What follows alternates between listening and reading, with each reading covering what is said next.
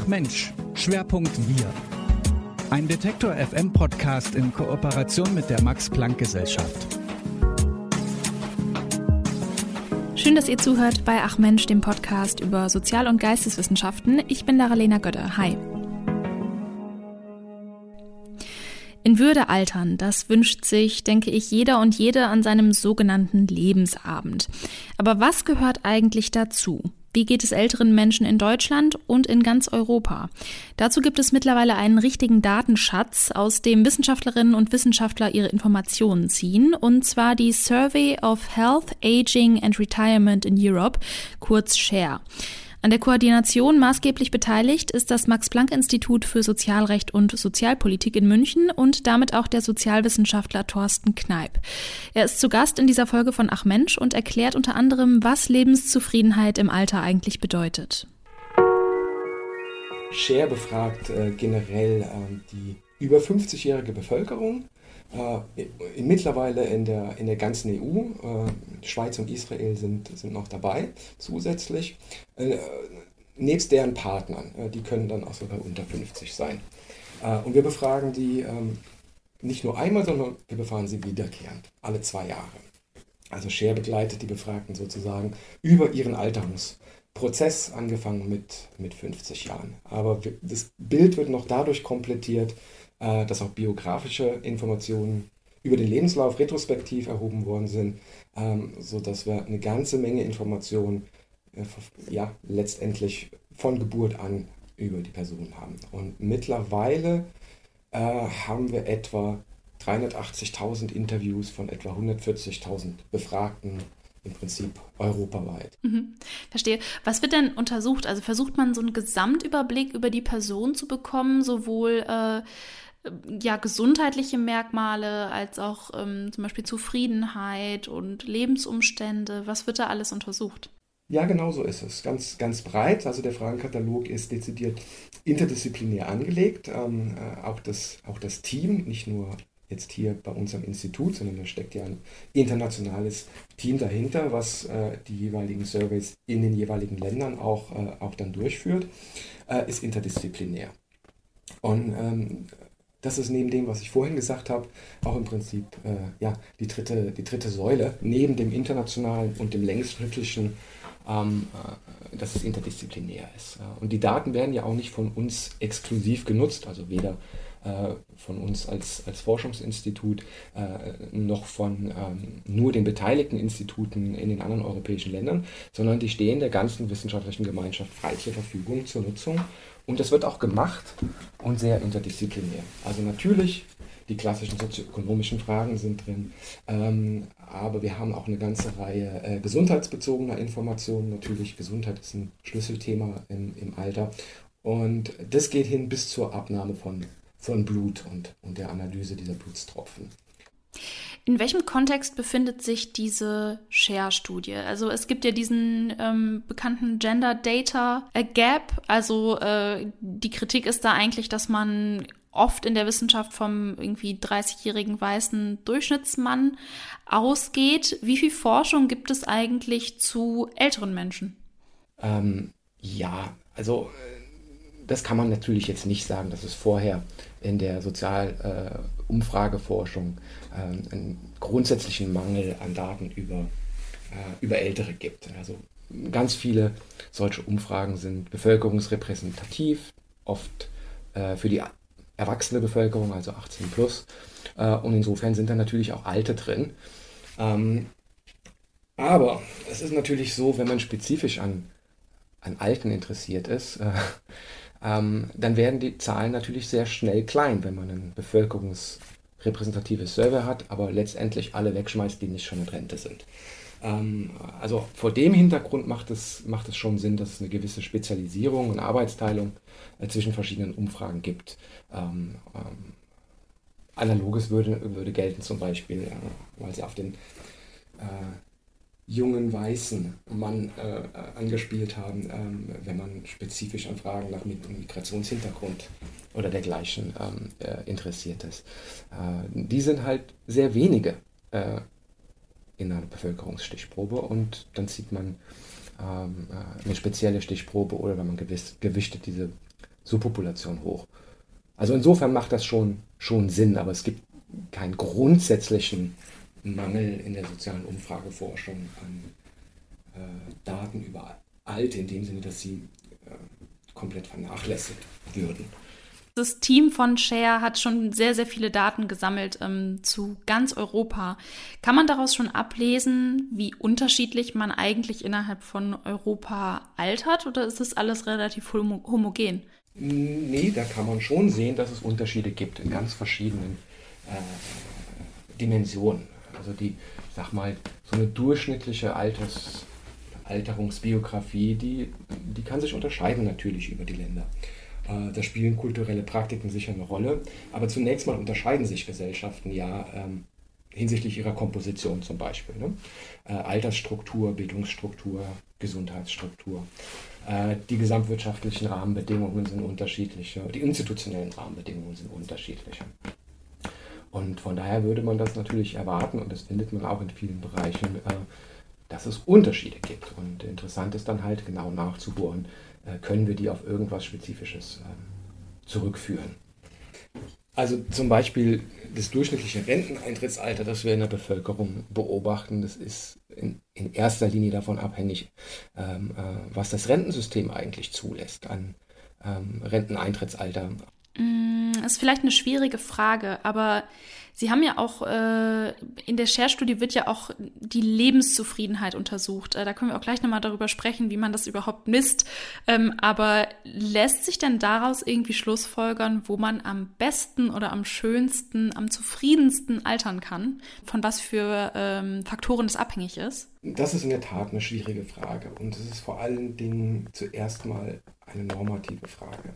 Ne, weil sie nämlich voraussetzt, dass man erstmal definiert, was ist denn gut und was ist am besten. Und damit verlassen wir eigentlich den wissenschaftlichen Bereich.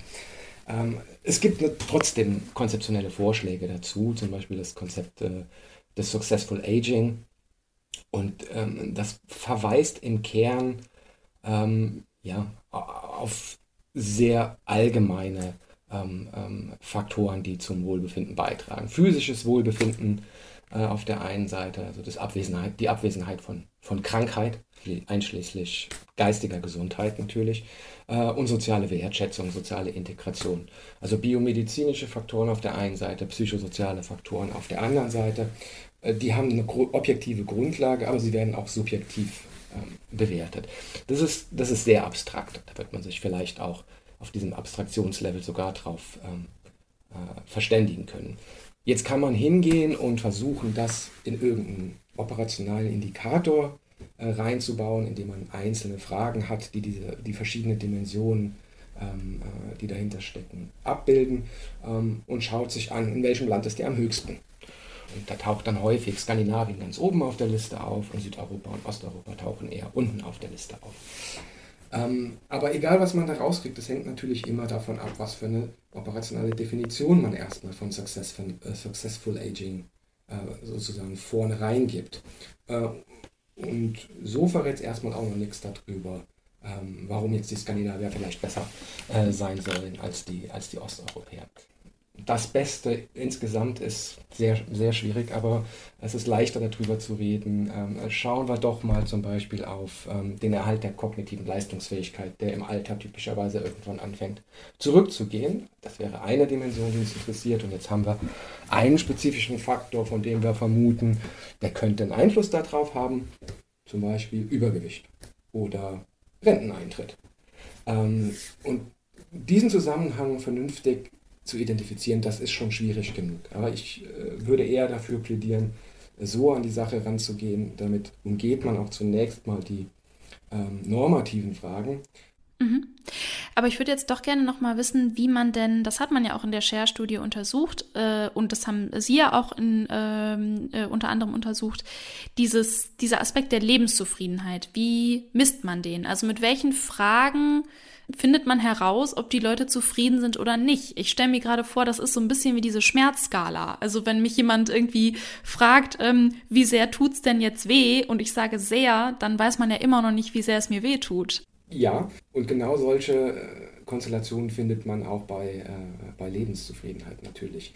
Ähm, es gibt verschiedene Maße, je nachdem auch, was man, was man wissen will.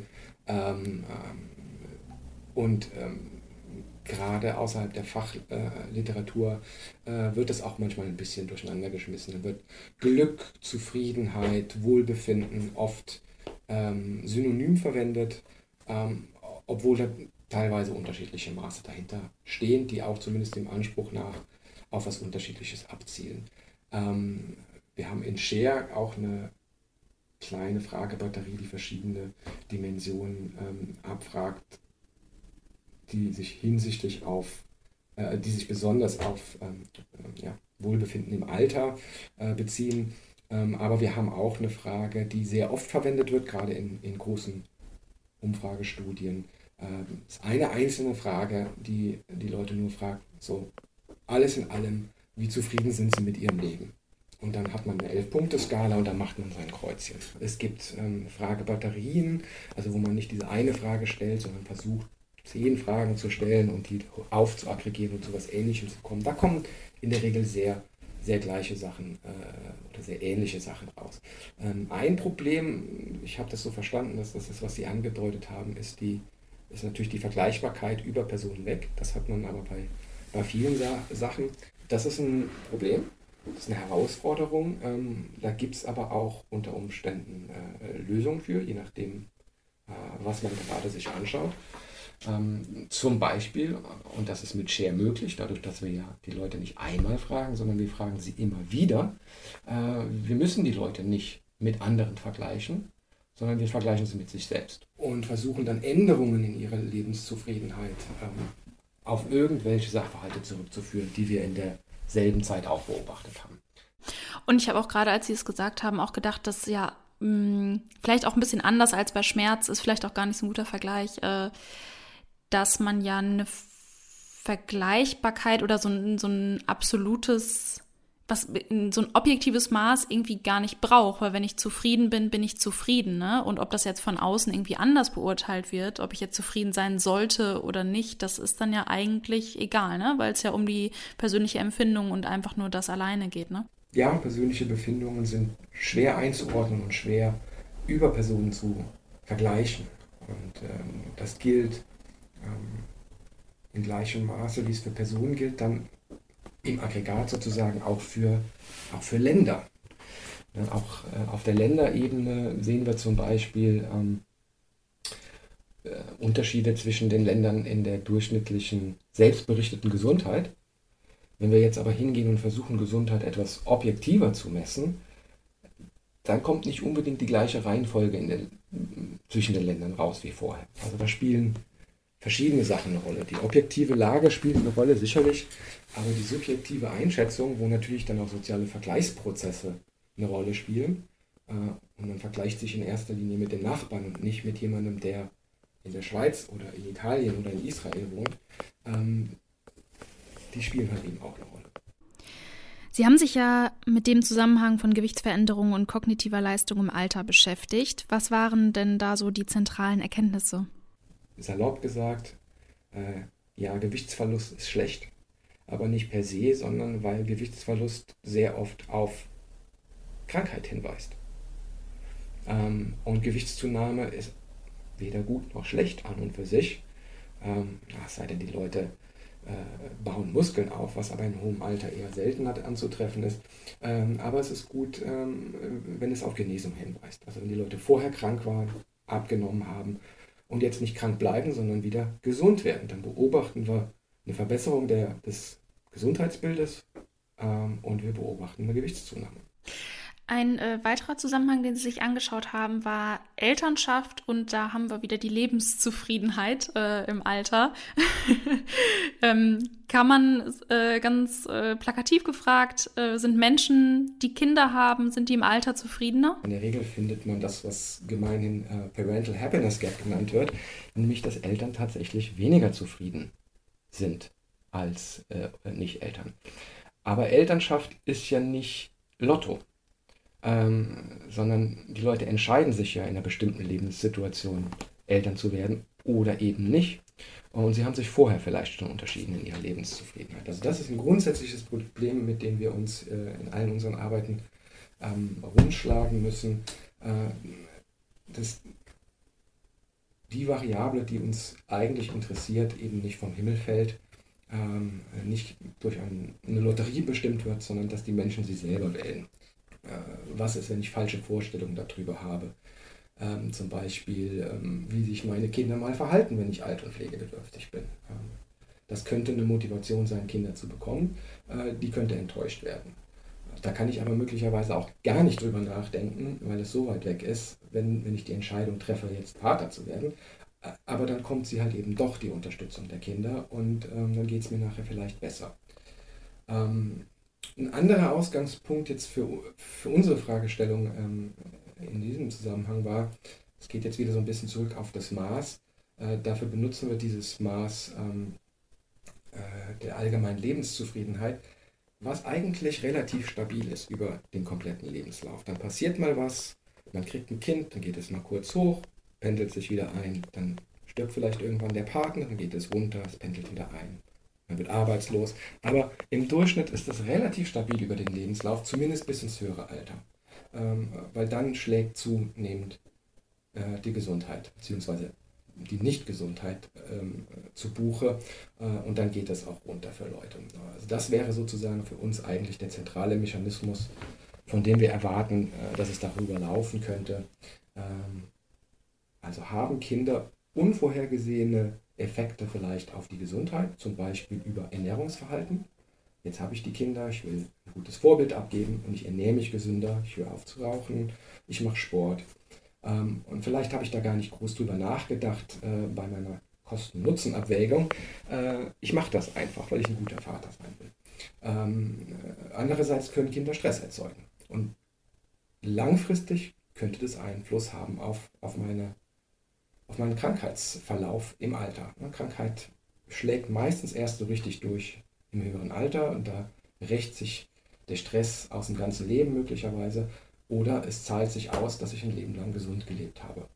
Das ist das eine. Das andere ist, ähm, äh, möglicherweise ähm, helfen mir meine Kinder auch materiell oder psychologisch äh, beim Umgang mit einer Krankheit, sobald sie mich ereilt, oder einer Bedürftigkeit, indem sie mir äh, Hilfe leisten oder einfach da sind. Ähm, und das könnte halt eben sozusagen übererfüllt werden im Hinblick auf meine Erwartungen oder untererfüllt werden. Und wenn man das alles zusammen betrachtet, dann finden wir tatsächlich erstmal keine großen Unterschiede. Ähm, was insofern interessant ist, als es den Anschein erweckt, als ob Leute so ganz unvernünftig sich nicht entscheiden, äh, dass sie sich dass sie Fehlentscheidungen möglicherweise in, im Lebensverlauf auch wieder korrigieren können und am Ende tatsächlich wie die Vorhersage des ökonomischen Modells sich nicht wirklich unterscheiden. Also genau, kann man jetzt, äh, wenn man es jetzt zusammenfasst, nicht sagen, dass Menschen äh, im Alter zufriedener sind, wenn sie Kinder haben, sondern es hält sich ungefähr die Waage. Es hält sich im Ergebnis ungefähr die Waage, aber ähm, was wir gerade für Männer tatsächlich finden, ähm, ist, äh, Männer profitieren, vor allem Männer profitieren durchaus von ihren Kindern äh, im Hinblick auf ihre Gesundheitsentwicklung und im Anschluss daran auch ihre Zufriedenheit und ähm, den Umgang mit Krankheit im Alter, wenn, wenn sie auftritt. Aber das bringt sie gerade auf das Maß zurück, wo die Nicht-Eltern ohnehin schon sind. Also das deutet darauf hin, ja, Kinder machen die Eltern glücklich, die sich dazu entschlossen haben, die Kinder zu bekommen. Wie ist es denn mit kulturellen Unterschieden? Haben Sie das nur für Deutschland untersucht oder äh, auch für andere europäische Länder? Weil es gibt ja auch kulturelle Unterschiede im Umgang mit äh, so Familie. Also zum Beispiel, dass Kinder irgendwie länger bei ihren Eltern wohnen oder dass es ganz selbstverständlich ist, dass man sich später ähm, als Sohn oder Tochter um seine Eltern ähm, kümmert. Das ist ja vielleicht in anderen Ländern selbstverständlicher als hier in Deutschland. Das haben wir jetzt zunächst erstmal nicht gemacht. Also das beruht auf den Share-Daten und insofern beruht es auch auf den Daten aus verschiedenen Ländern und wir berücksichtigen auch, dass es diese verschiedenen Länder gibt und dass Leute sich unterschiedlich äh, verhalten können sozusagen. Also wir müssen verschiedene Sachen statistisch kontrollieren äh, in diesem Modell und, ähm, und, das lassen wir zu, dass sich das unterscheidet zwischen den Ländern. Aber wir haben jetzt nicht geschaut, ähm, äh, wie ist denn das jetzt in Schweden versus Italien zum Beispiel. Äh, weil wir hier auch nicht so sehr an, an den kleinen, kleinen Mechanismen ähm, interessiert waren, das ist auch sehr schwierig, sondern eher an einem, an einem äh, übergeordneten Bild. Ganz zum Schluss würde ich noch die Frage stellen, äh, so Blick in die Zukunft. Was interessiert Sie zukünftig ganz besonders äh, für wissenschaftliche Fragen? Man stolpert immer wieder über Sachen, von daher äh, muss man immer auch im äh, Hinterkopf haben, dass ich vielleicht morgen bereits was anderes antworten würde. Aber es gibt natürlich ein paar Sachen, an, äh, an denen ich noch arbeite, äh, nach wie vor. Ähm, und das hat dann weniger äh, mit Altern zu tun, sondern reiht sich mehr in dieses Gesamtbild ein. Ähm, äh, arbeite ich mit einem Kollegen noch an aus unserer Sicht ungeklärten Fragen zu ähm, der Lebenszufriedenheit von Eltern eher früher im Lebensverlauf, also unmittelbar äh, nach der Familiengründung und, und was für Dynamiken dahinterher passieren. passieren. Ähm, äh, weil was typischerweise ja passiert, äh, ist nicht jetzt ist das Kind einfach da, sondern das Leben ändert sich. Ähm, ich höre vielleicht auf zu arbeiten, ähm, steige vielleicht reduziert nur wieder ein. Es hat Auswirkungen auf äh, die Partnerschaftsdynamiken, auf die Dynamiken ähm, äh, mit dem sozialen Umfeld, die Ausgestaltung der Freizeit, wenn man es mal so nennen kann. Ähm, das schauen wir uns näher. Äh, näher an.